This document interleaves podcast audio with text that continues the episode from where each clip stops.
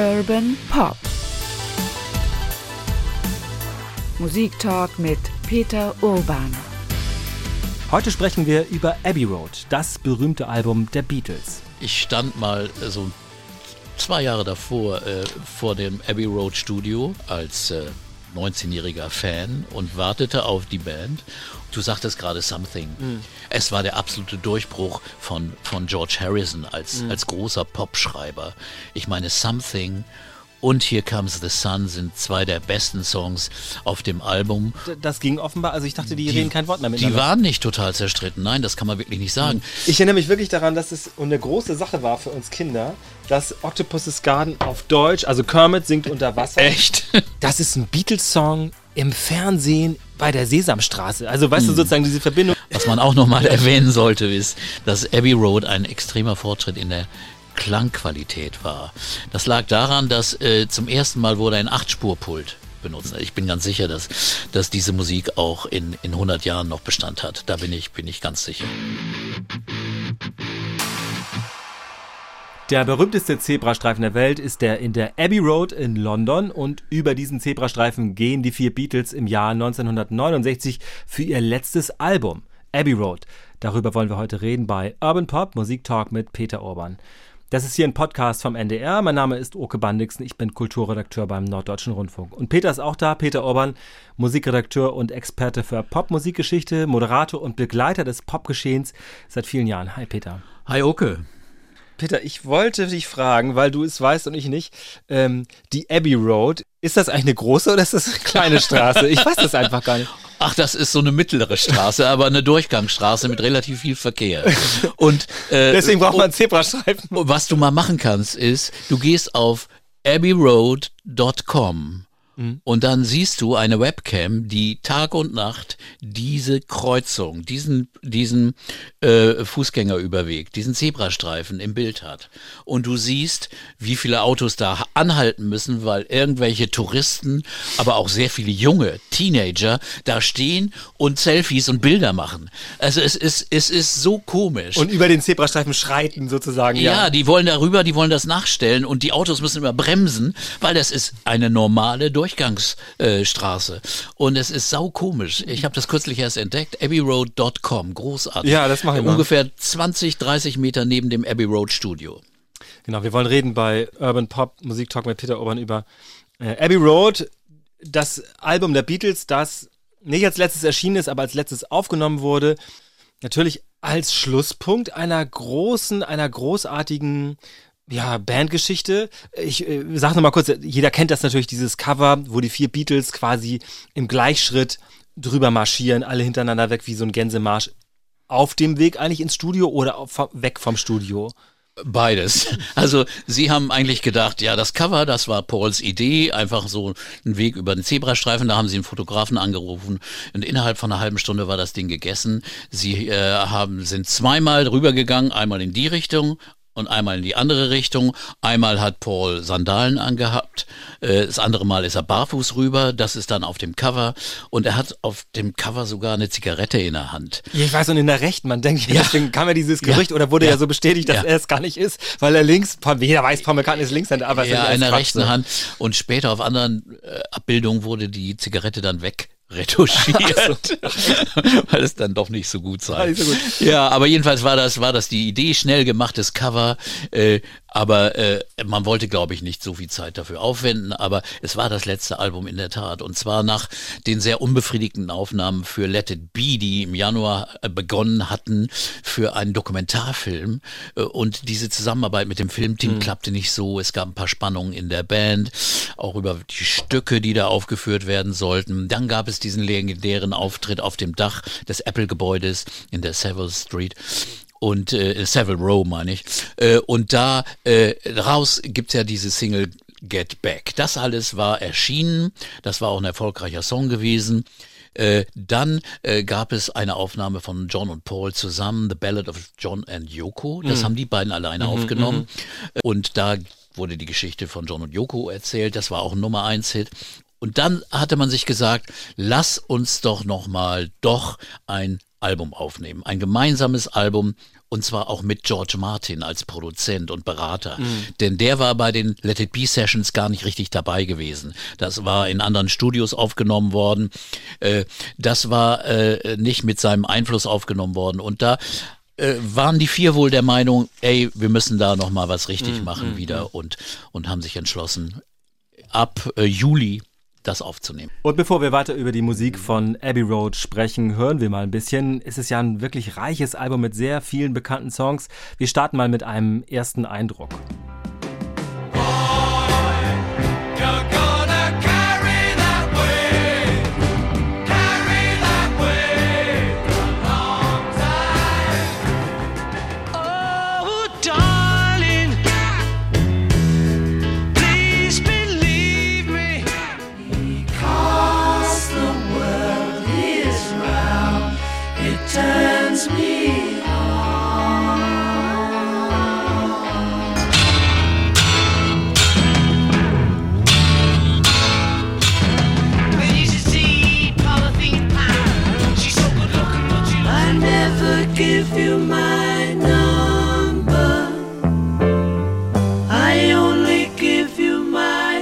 Wir sprechen heute über Abbey Road, das legendäre Album der Beatles bei Urban Pop Musik Talk mit Peter Orban.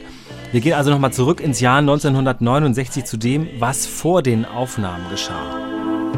Paul McCartney hatte Linda Eastman kennengelernt, die amerikanische Fotografin, und eben John Yoko. Und die waren dann so weit, dass sie also auch diese, diese Beziehung zu Ehen machen, machten. Also im August heiraten beide dann. Mhm. Äh, beide übrigens ja Künstlerinnen, ne? Also ja, beide ja Künstlerinnen. Ja. Und, und, und, mhm. und im August heirateten sie, während sie gleichzeitig auch dieses Album aufnahmen. Dazu kam noch, dass Lennon mit Yoko einen Unfall hatte in Schottland. Äh, das hat die Arbeit ein bisschen aufgehalten, weil äh, äh, sie waren auch erst im Krankenhaus mhm. und also ein und Autounfall oder was? Autounfall, ja, ja. Mhm. Und und Yoko wurde dann, äh, weil sie auch bei Len musste sie dann immer dabei sein und da wurde ein Bett ins Studio gestellt und da konnte Yoko dann dann residieren und die Sachen beobachten. Aber aber es war gar keine schlechte Atmosphäre. Die schlechte Atmosphäre kam eher durch Business Talks, durch mhm. geschäftliche Probleme, denn die Beatles hatten ja Apple, äh, die ihre Firma gegründet und das sollte man äh, äh, jüngeren Zuhörern sagen, das ist die Urfirma Apple. Ja, das ist Apple eigentlich. Die andere Firma Apple, die mit Computern und anderen Dingen handelt, die hat den Namen übernommen und musste dann eine Menge Geld zahlen, auch für das Symbol, denn die Beatles Apple Firma hatte ein also eine Golden Delicious, sagt der Deutsche, also so einen grünen Apfel, ein Golden Delicious als Bild, mhm. während dann die amerikanische Apple-Firma später diesen angebissenen Apfel nahm. Also äh, das hat äh, Steve Jobs sicherlich äh, als Referenz äh, ja, ja. Zu dem, für die Beatles. Man sieht das ja auch auf den, in, in, auf den, auf den Vinylplatten, sieht man ja auch die hm. A-Seite immer mit dem Apfel ja, und auf genau. der anderen Seite der angeschnittene, einmal in der Mitte durchgeschnittene Apfel. Sehr schöne Idee, finde ich. Ja, ja, also das, äh, mhm. das war also ihre Firma und diese Firma kostete immens viel Geld. Man hatte einen, einen mhm. Luxusladen aufgemacht in der Baker Street, das ganze Haus anmalen lassen. Man hatte ein großes Haus in der Savile Row bei, in der Nähe der Regent Street gekauft, ein Studio da reinbauen lassen, äh, Geschäftsräume. Mhm. Also auch bei den Beatles gab es dann, sagen wir mal, Nachdenken über, wo sollen wir das eigentlich alles finanzieren. Und dazu kam, dass die, die Songrechte, äh, des, die Verlagsrechte des Musikverlags Northern Songs, mhm. äh, in dem die Songs von Lennon McCartney mhm. äh, verlegt wurden, verkauft wurden. Und zwar so, dass die äh, Lennon McCartney nicht mehr die Mehrheit hatten in mhm. diesem Verlag, sondern dass ein amerikanischer äh, oder ein anderer, ein Großkonzern, ATV, auf einmal einmal die die Rechte hatte, die, den Großteil der Rechte. Dazu interne Schwierigkeiten. McCartney hatte sich heimlich mehr Anteile an diesem Verlag gekauft, hm. als, äh, als Lennon hatte. Das fand John dann natürlich auch nicht so großartig. Und dann gab es Gespräche über einen neuen Berater, äh, Finanzberater Alan Klein, ein Amerikaner, den dann äh, Ringo, John und George zum Manager ja, machten. Ja, ich weiß, aber und, mit komischen Verträgen irgendwie. Ja, ne? und, und, und McCartney war strikt dagegen. Also diese ja? Dinge, hm. die, äh, die auf der Ebene waren, die haben die Band dann da eigentlich mehr oder weniger auseinandergebracht. Das war das Problem. Mhm. Und das zeigt sich auch in einigen Songs. Also da gibt's natürlich dann You never give me your money, you only give me your funny papers. Also diese komischen Verträge.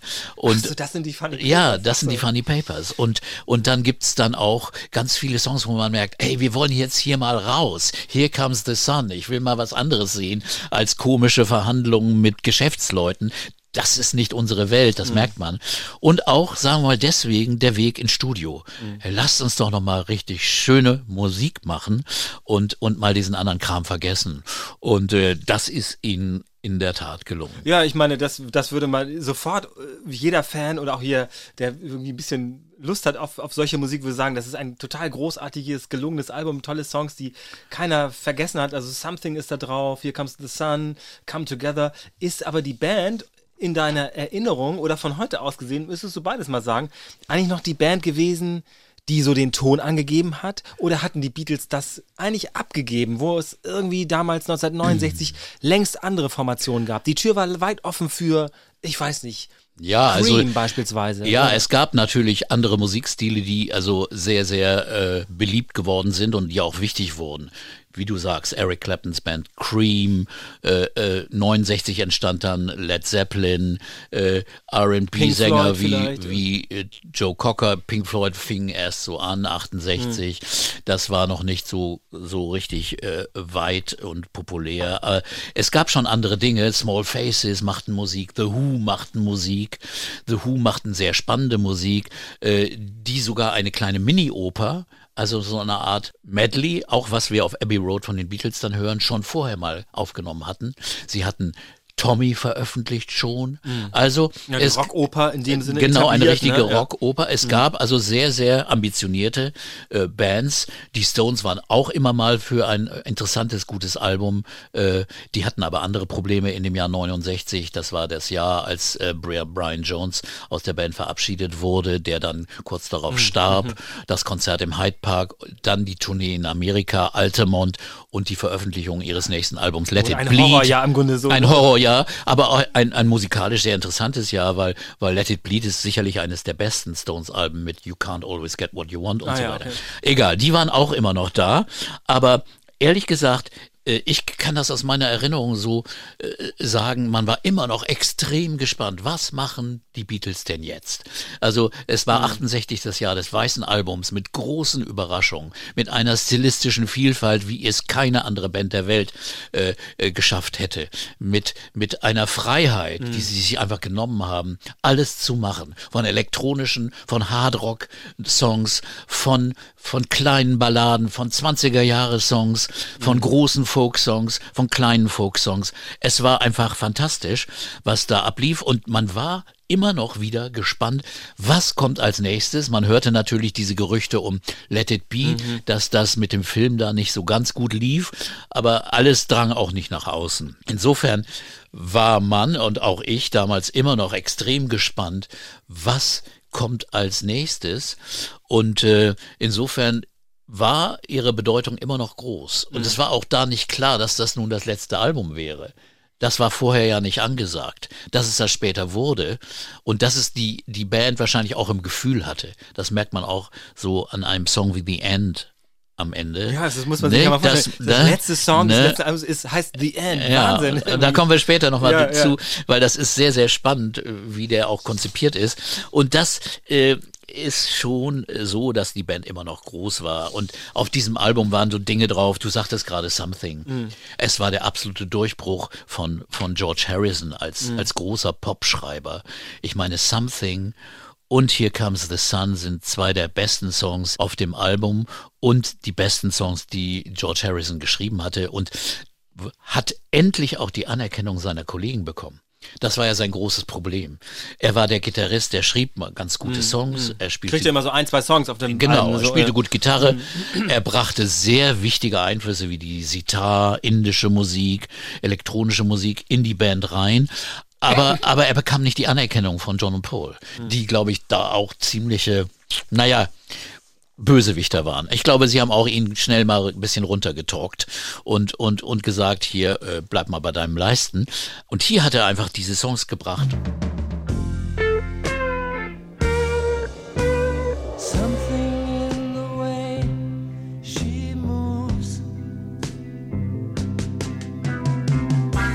attracts me like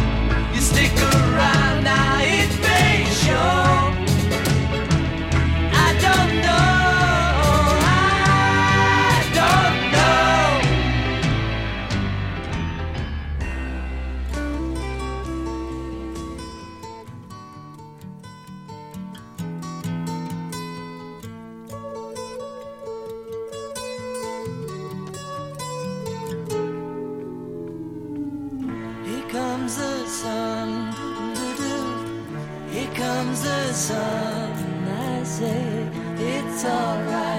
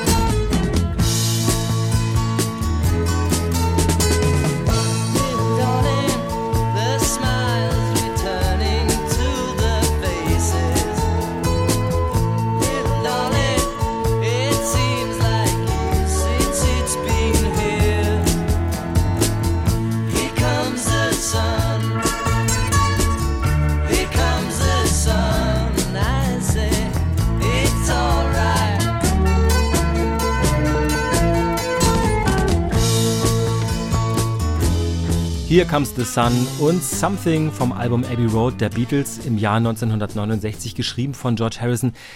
Peter, warum hat George Harrison später eigentlich, sagen wir mal, diese Anerkennung, die er für diese beiden Songs ja unzweifelhaft bekommen hat, nicht halten können? Er ist ja kein dauerhaft großer Songschreiber geblieben. Warum war das eigentlich so? Das sind natürlich seine großen Highlights auf Abbey Road, die er wahrscheinlich auch schon, schon länger in der, in der Pipeline hatte und immer loswerden wollte. Aber Len McCartney haben immer gesagt, nee, nee, lass mal lieber. Und äh, er ist natürlich ein toller Songschreiber. Das hat er dann auf seinem berühmten Soloalbum All Things Must Pass bewiesen. Da sind ja auch tolle Dinger drauf. Aber auf den Folgeplatten waren immer nur ein, zwei Songs, die gut waren. Mein Gott, vielleicht hatte er nicht äh, den kreativen Output wie die beiden anderen. Das ist eben manchmal. Wir gehen zurück zu Abbey Road. Angefangen hat das Album mit einem ganz anderen Lied und zwar von John Lennon, auch sehr berühmt.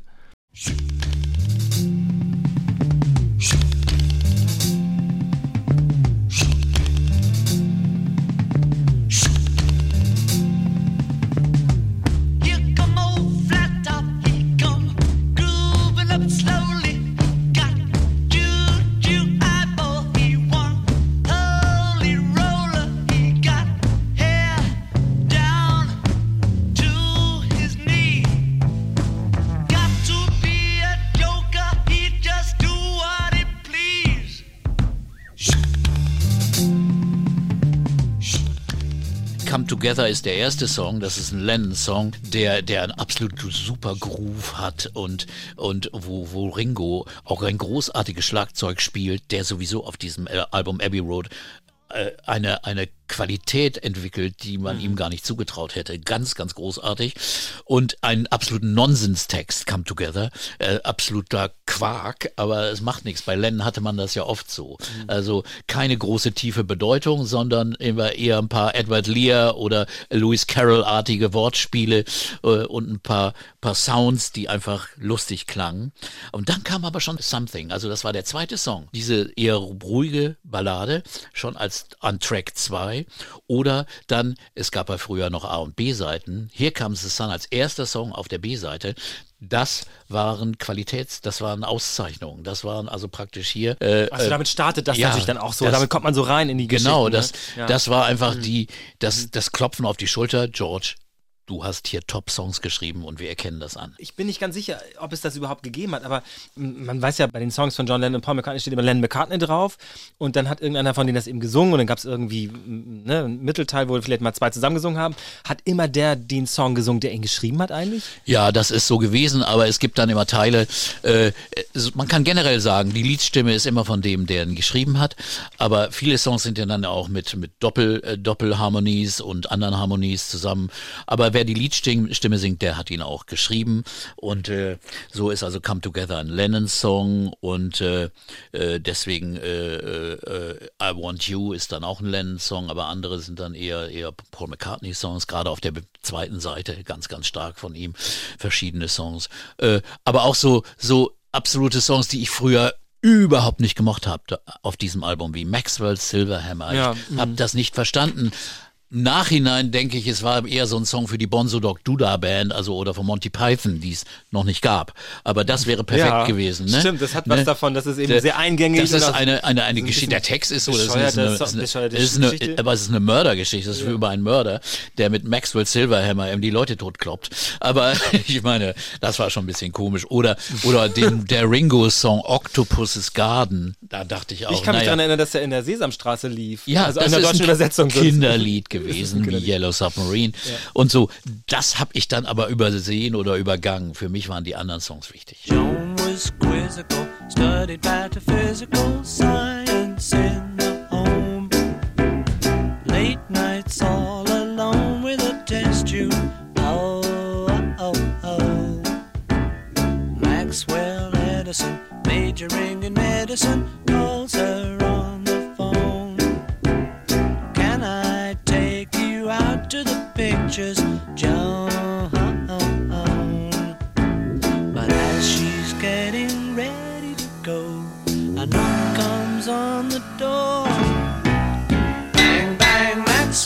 Maxwell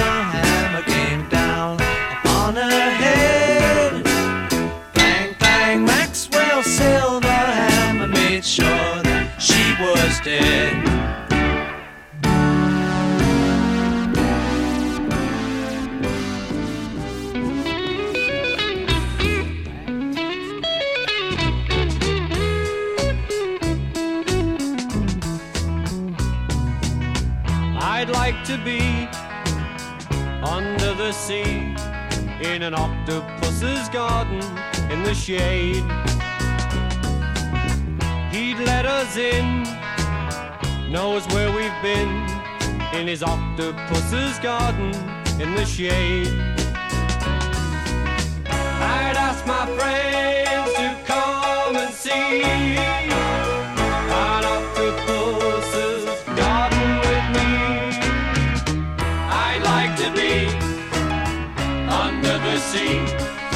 in an octopus's garden in the shade. We would be warm below the storm in our little hideaway. Ich erinnere mich wirklich daran, dass es eine große Sache war für uns Kinder, dass Octopus's Garden auf Deutsch, also Kermit singt unter Wasser. Echt? Das, was daran uns bewegt hatte, war, ich habe große Schwestern, deswegen habe ich auch diese Zeit ein bisschen im Erbe mitbekommen, ist, das ist ein Beatles-Song im Fernsehen bei der Sesamstraße. Also weißt du sozusagen diese Verbindung. Hm. Ja, das war schon im Grunde, neu, Im ne? Hm. Grunde ist das ja durch so eine das ist eine Welt, das sind Welten, die nicht zusammenpassen im Grunde genommen. Aber, die Aber- Beatles schaffen das immer. irgendwie. Aber es, pass, es passte schon zusammen. Yellow Submarine war ja auch ein Kinderfilm Genau. eigentlich. Ne? Also, na, ein Kinderfilm war es nicht. Der war schon ganz schön böse. Manchmal, obwohl er ein Zeichentrickfilm Gibt's war. auch in der Sesamstraßenfassung. Ja, übrigens. genau. Aber äh, das ist schön, das habe ich aber gar nicht mitbekommen, weil ich mich damals in England befunden hatte. Äh, aber in der englischen Sesam- Sesamstraße kamen also Rock-Acts und Künstler schon, schon Ah. mal vor. Das war, das war nicht so ungewöhnlich. Und äh, ja, das sind natürlich großartige Songs auf diesem Album. Äh, da ist äh, ein, ein Song, der mir jetzt immer noch, den ich kürzlich auch im Radio wieder gespielt habe, Because.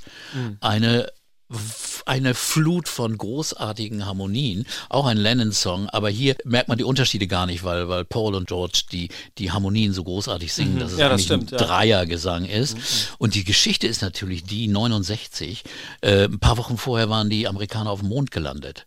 Und Because ist ein Song, der einfach davon handelt, die Welt ist rund, wir gucken sie von oben an und äh, sie ist blau und rund. Äh, und Love is You, Love is Me ist natürlich eine, eine Referenz an Yoko. Die Elemente, der Mond, die Erde, der Wind, das kommt alles davor in einem wunderbaren äh, äh, Klang. Also großartiger Song, der ein bisschen an die Beach Boys erinnert. Because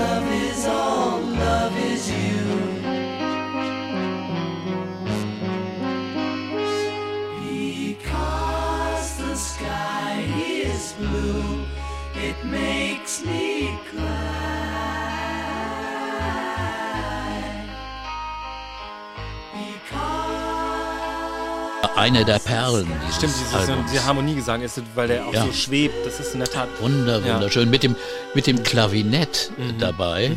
Äh, eine lustige Anekdote. Ich, ich stand mal so zwei Jahre davor äh, vor dem Abbey Road Studio als äh, 19-jähriger Fan und wartete auf die Band und die kamen dann an, äh, John in seinem bemalten Auto, da mit den vielen psychedelischen Mustern drauf, Paul kam auch und die anderen auch. Und äh, es war natürlich ein spannender Moment, es waren nur so 10, 12 Leute da, die dann da vor der Tür standen. Und dann kam Mel Evans, das war ihr Roadie, ihr, ihr Road Manager und nahm aus einem Auto ein Gerät und ich sah Hohner, Klavinett, das ich kannte ich. Sagte, hey, you got a Hohner. Ja, sagte, yeah, it's a great instrument. Also das, das Klavinett, das schon damals in Das der tauchte dann nachher an der Musik auf. ja, das, das in der Beatles-Musik immer wieder mal auftauchte. Später natürlich prominent von Stevie Wonder gemacht in seinen großen Aufnahmen, aber hier eben auch Harpsichord. Bei Klavinett und Harpsichord konnte man nämlich, obwohl ich denke, sie haben hier ein echtes Cembalo genommen.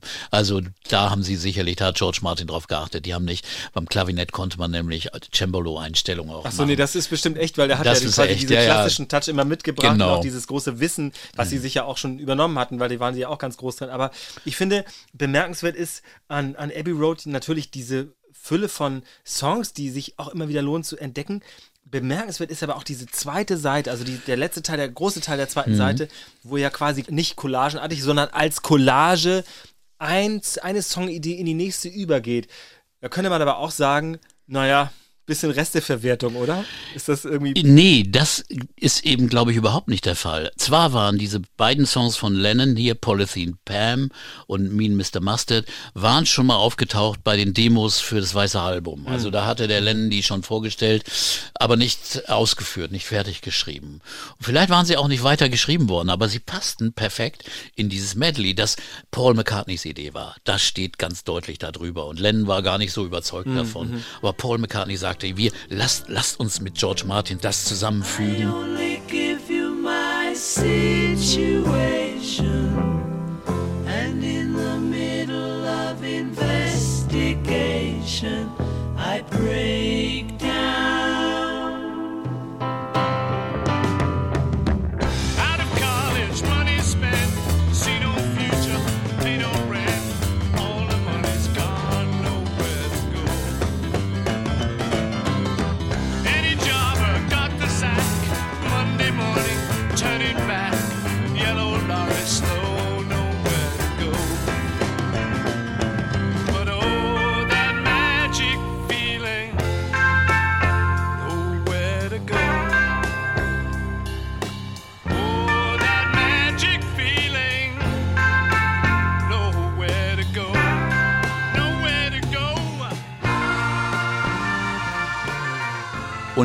es war so, dass das gar nicht zusammen geschnitten wurde. Oft es wurde zusammen gespielt. Also Mean Mr. Mustard äh, hört auf und dann äh, She came in through the bathroom window. Das ist nicht zusammen geschnitten worden, sondern das wurde so so gespielt. Also äh, so eingeübt. Und äh, das ist ja insgesamt über 16 Minuten Ja, ja, lang, ganz- dieses Medley. Und ja. geht von einer, äh, einer, es ist wie eine Suite, von einer Stimmung in die nächste. Beginnt mit You Never Give Me My Money und der Song alleine ist ja schon ein Medley, ist ja schon ein Medley aus verschiedenen Ja, Einflüssen und Rhythmuswechsel und so, ja. Rhythmuswechseln Mhm. und, und auch verschiedenen Stimmungen. Einmal die Business Talks, die genervt haben, dann wieder äh, ein Kinderreim, der dazwischen kommt, All the Children Go to Heaven. Also das Spielerische kommt dann da rein, so nach dem Motto, lass uns doch endlich mal äh, diese blöden Talks vergessen. Die sind ja sowieso eigentlich nur wie kleine Kinder, wie man sich da streitet. Ah, okay. Und das kommt alles da rein. Und ich finde, das ist ein ganz großartiges Werk. Auch ein bewusstes Werk, wo Paul McCartney vielleicht dachte, wir wollen hier nochmal was Monumentales machen.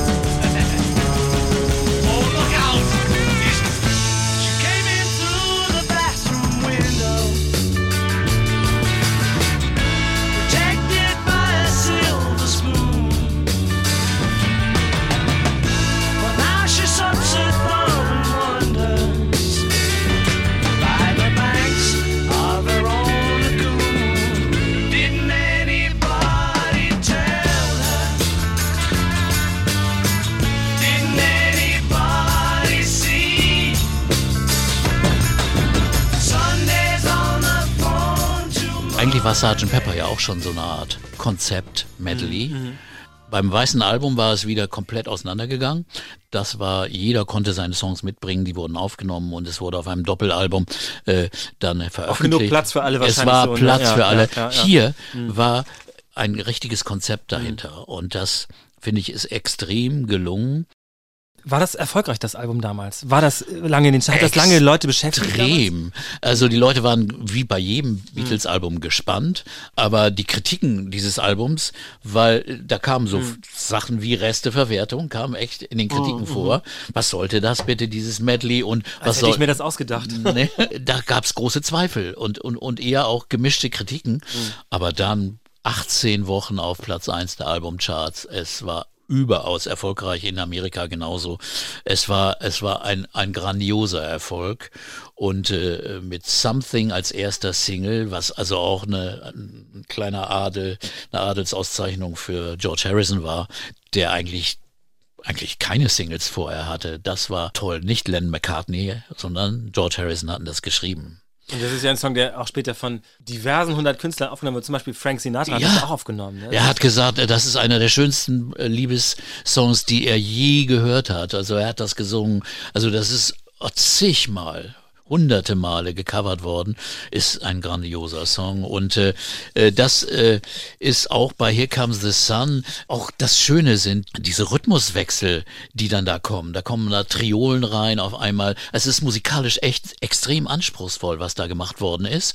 Und äh, hier spürt man einen Einfluss auch äh, George Harrison hat erzählt, dass er so genervt war von diesen Business Talks, dass er rausgefahren ist zu Eric Clapton in sein Haus in Surrey. Mhm. und dann haben die zusammen gespielt draußen im Garten. Und da kam hier kam The Sun zustande. Und äh, dieser dieser Gitarrenakkord Runtergang, da ist ein Abfallen Ja, ja, Harmonien, dü. das ist typisch Clapton. Ah. Das ist, was er später in diversen Songs in seinen Soloalben Mhm. äh, auch so gemacht hat. Also entweder hat Harrison Clapton beeinflusst oder umgekehrt. Jedenfalls, das ist zusammen entstanden. Aber die Gitarren selbst hat Harrison hier gespielt. Aber auf einen Song will ich unbedingt noch Ja, eingehen. unbedingt. I Want You, She's Mhm. So Heavy. Da war ich erst am Anfang. Ich war, wie alt war ich, als ich das hörte? Naja, gerade 21. Äh, ich, ich lebte in England. Äh, ich äh, war, äh, es war Teil meines Studiums. Ich war Lehrer an einer Schule und ich hatte keinen Plattenspieler in, in meinem Wie das gemieteten? Zimmer. Ja, ich hatte, ich, ich wohnte bei einer Familie und hatte keinen Plattenspieler. Dann habe ich gefragt, kann ich Ihren Platten, euren Plattenspieler benutzen? Dann durfte ich das Album, das ich mir gekauft hatte, da anhören. Aber auch nicht so laut. Also dann bin ich in die Schule gegangen, da war ein Plattenspieler und habe mir es dann da mit angehört. Und dieses Stück I Want You, She's So Heavy ist wirklich heavy.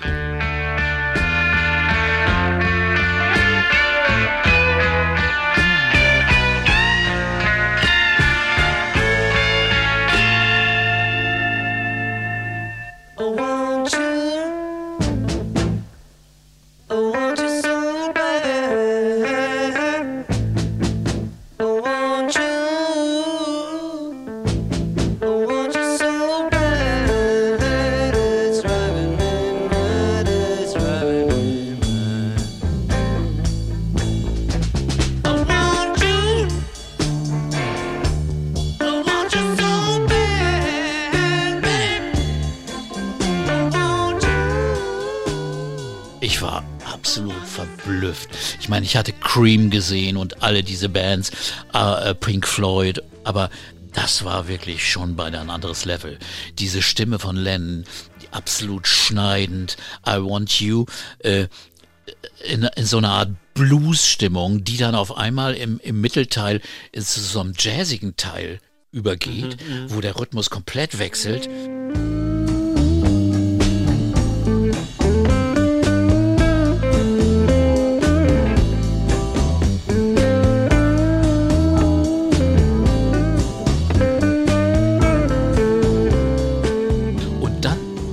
Über in eine Spirale, eine Melodie, die sich spiralartig immer höher schraubt und dann wieder von unten anfängt. Das, und das geht endlos weiter. Der Song ist über sieben Minuten lang.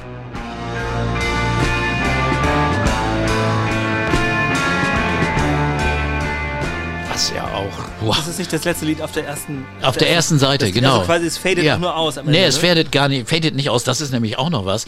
Äh, hier auf diesem Album ist zum ersten Mal der Moog Synthesizer wirklich sinnvoll eingesetzt worden. In, auf Platten davor war er mal so als Gimmick benutzt worden von anderen Leuten. Aber hier haben die Beatles den Moog, den George Harrison sich gekauft hatte, äh, so eingesetzt, dass er musikalisch stimmte. Zusammen mit Bläserarrangements. Mal spielte er eine Phrase, mal machte er eine Stimmung. Und hier in I Want You machte er Wind, machte er so Art Sturm.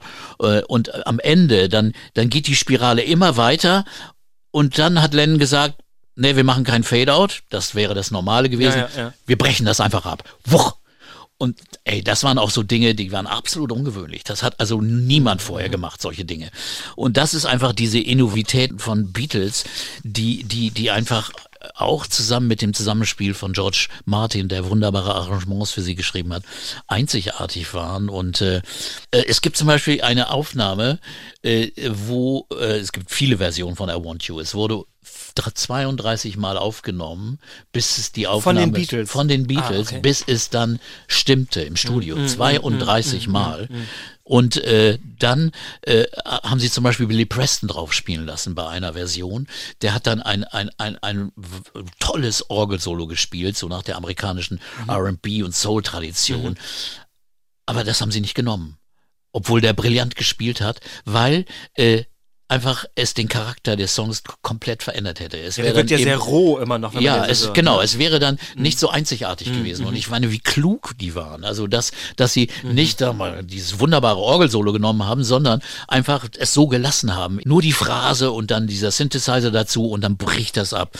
Also ein absolute, Mhm. ein zeitloser Song. Dadurch wird es auch zeitlos und nicht von stilistischen Mhm. äh, äh, Kategorien abhängig, die zeitabhängig sind, weißt Mhm. du, sondern, sondern ist einfach zeitlos und äh, hat eine unfassbare Wirkung.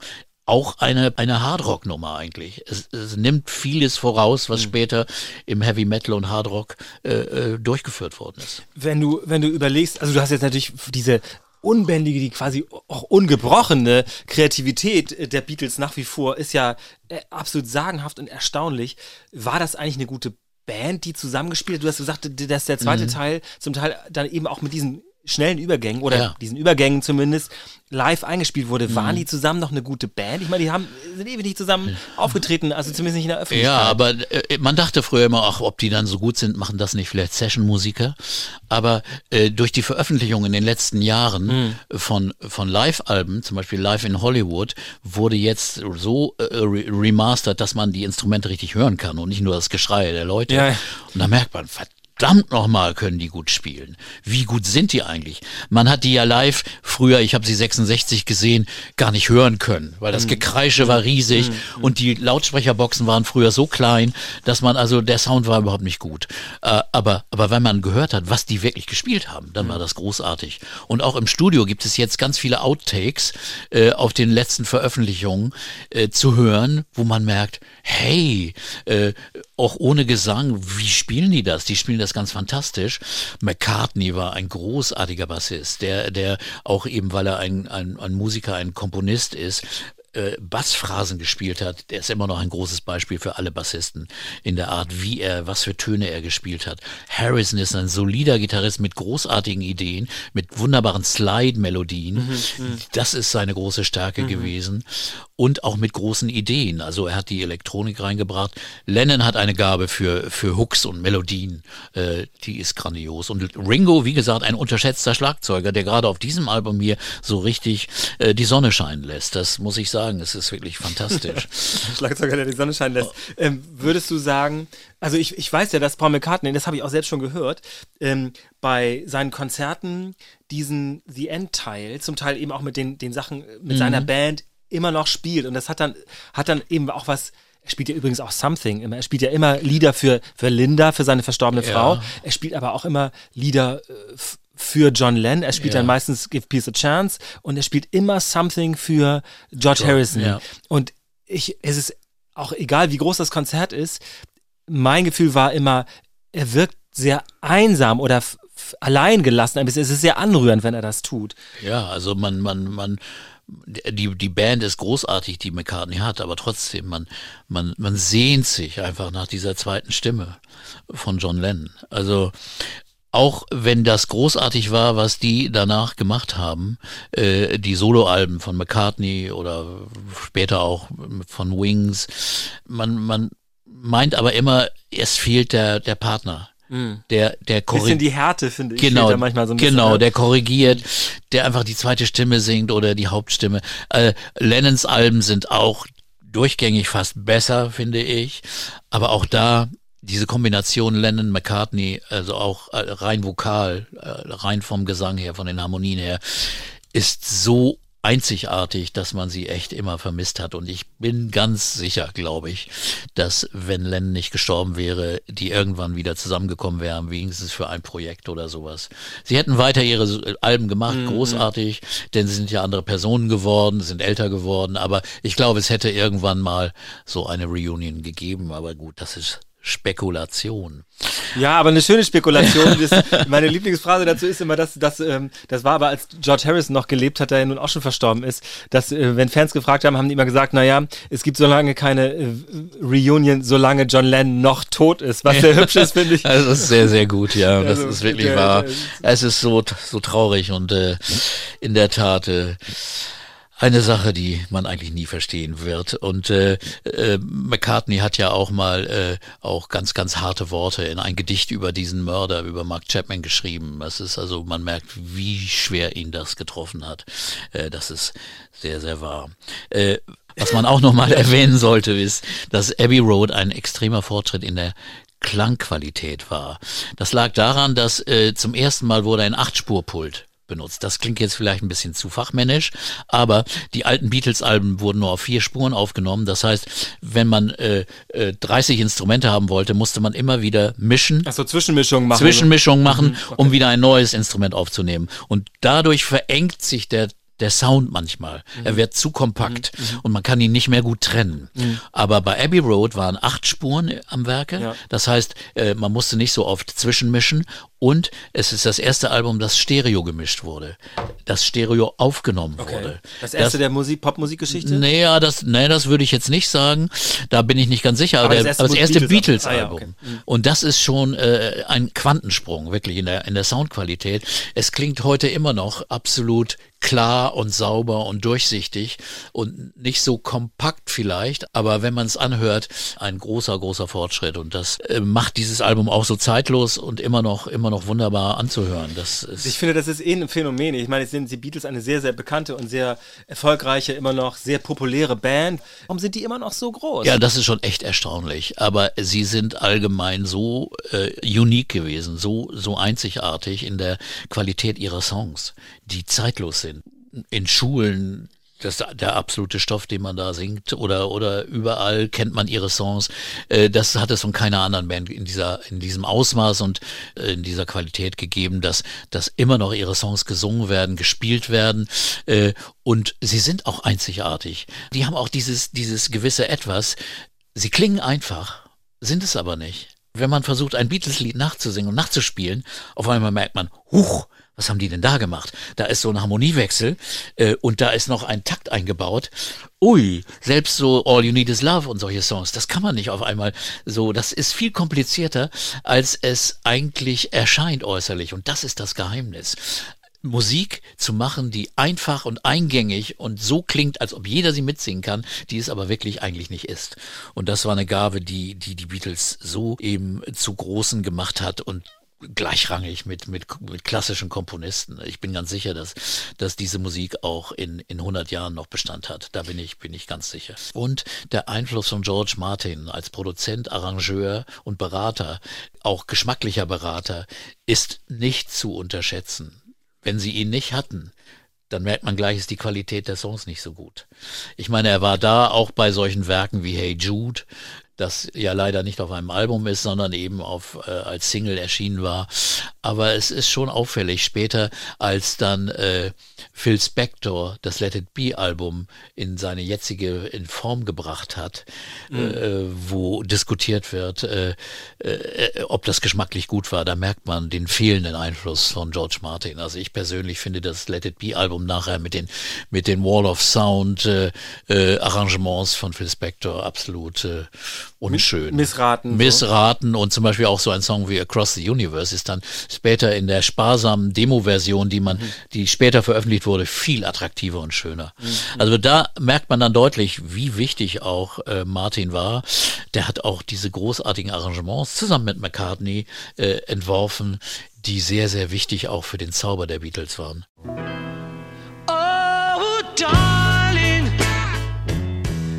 Wir haben ja vorher über die Konkurrenz gesprochen, die Ja, es gab. ja, ja. Es gab wirklich Entwicklungen. Art Rock, Prog Rock entstand, äh, Genesis formierte sich und eine große Band, King Crimson, veröffentlichte in diesem August das Album In the Court of the Crimson King. Ein Album, das, das auch wie eine Oper konzipiert war und, und verschiedene Melodiebögen machte. Die Beatles sicherlich auch als Einfluss hatte. Also, das heißt, äh, äh, all diese Bands haben sich auf die Beatles bezogen. Wie auch später. Äh, die un äh, aufhörliche Bedeutung der Beatles hängt auch damit zusammen, dass immer noch heute Musik gemacht wird, die äh, diesen Einfluss spüren lässt. Die ganzen Britpop-Bands der 90er, das waren Oasis, das waren oft Beatles, John Lennon Songs in anderem Gewand. Heute Singer-Songwriter, ganz oft merkt man, sie benutzen Schlagzeugmuster oder Steigerungen, die Mhm. Oder die- Harmoniewechsel, die Harmoniewechsel, klingen, ja, ja. die, Mhm. die, die Beatles-artig sind. Und es ist immer noch attraktiv, zeitlos, wertvoll, auch für heutige Musik. Und äh, insofern äh, ist, ist die Bedeutung der Beatles groß gewesen, äh, auch in einer Musikszene, die sich verbreitert hat. Coldplay ist so ein Beispiel, das du mal erwähnt hast. Ja, ja, genau. Coldplay ist, finde ich, Ja. eine typische äh, Beatleske Band sozusagen, die auch in so einer Formation Ja. spielt, aber ich finde, viele Coldplay-Songs haben so einen, so einen Beatles-Touch. Ich finde, sie sind simpler Mhm. ähm, und haben ihre Berechtigung und alles. Es ist ja auch sehr erfolgreich, aber sie haben nicht den totalen Reiz, finde ich, die Ja. Tiefe oder so. Ja, obwohl die haben auch ihren, die ersten beiden Alben von Coldplay sind auch ganz, ganz besonders. Also ich finde schon, da, da ist, ist viel Zauber Mhm. schon dabei. Aber, aber der Einfluss ist einfach da, auch bei, bei allen äh, Singer-Songwritern, aber dann auch bei Leuten, die die Beatles-Songs gecovert haben. Von alle Jazz-Künstler haben Beatles-Songs gecovert. Mhm. Das ist immer so, äh, die Auszeichnung, die man bekommt, ne? wenn solche Songs von allen möglichen Leuten. Genau, wenn dann die Leute werden. selbst, die, die echt Ahnung haben, das dann auch übernehmen. Genau, Ne? und, Ja. und dann ganz andere Versionen machen, aber, aber die Melodie ist einfach so einzigartig. Mhm. Und das, diese Gabe, große Melodies zu, Melodien zu schreiben, innovativ zu sein, große Konzepte zu realisieren, Mhm. äh, das ist eine, eine Auszeichnung und eine, eine einzigartige Qualität, die diese Band gehabt hat. Und ich sehe nicht, dass irgendeine Band das nochmal erreichen kann, muss auch nicht. Das ist heute eine andere Zeit, eine andere Szene. Aber wir können froh sein, dass wir das erlebt haben. Ja, vor allem du, Peter. Ja. Ja, und wir hören noch beinahe zum Schluss dieser Podcast-Folge, dieser besonderen Folge von Urban Pop, auch den Schluss des Albums, über den wir auch schon gesprochen haben, The End von den Beatles. The End, was also sowas von grandios ist, weil es beginnt mit Boy, will you be my dream tonight? Träumst du mit mir? Und dann äh, fasst es praktisch die ganze Geschichte der Beatles zusammen, weil äh, es wird vorgezählt und dann beginnt ein alter Rocker. Dann wie in Hamburg oder in den frühen Beatles-Zeiten.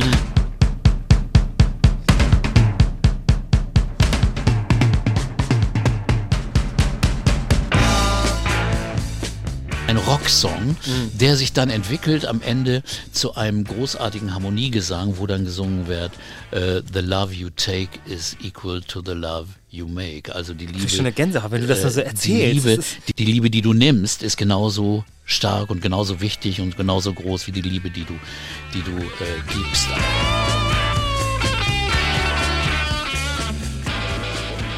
Sehr, sehr berührend. Und das war ganz bewusst, glaube ich, von McCartney so geplant. Äh, auch wenn Lennon vielleicht äh, da nicht so überzeugt war. Er hat es dann mitgemacht, er hat es aufgenommen, er fand es gut. Und es ist so veröffentlicht worden und es ist ein grandioses Statement.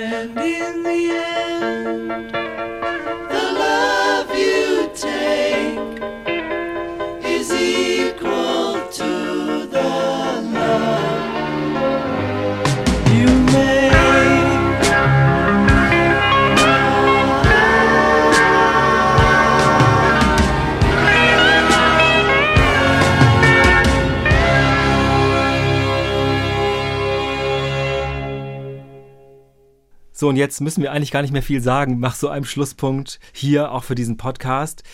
Diesen Podcast kann man finden in der ARD Audiothek und auch auf vielen anderen Podcast-Portalen, wo ihr uns auch gerne bewerten dürft. Wer uns schreiben möchte, kann das machen unter urbanpop.ndr.de. Da geht das. Viele haben das auch schon gemacht mit ganz vielen Vorschlägen für weitere Folgen. Die kommen bei uns alle auf die Liste. Da gucken wir mal drauf.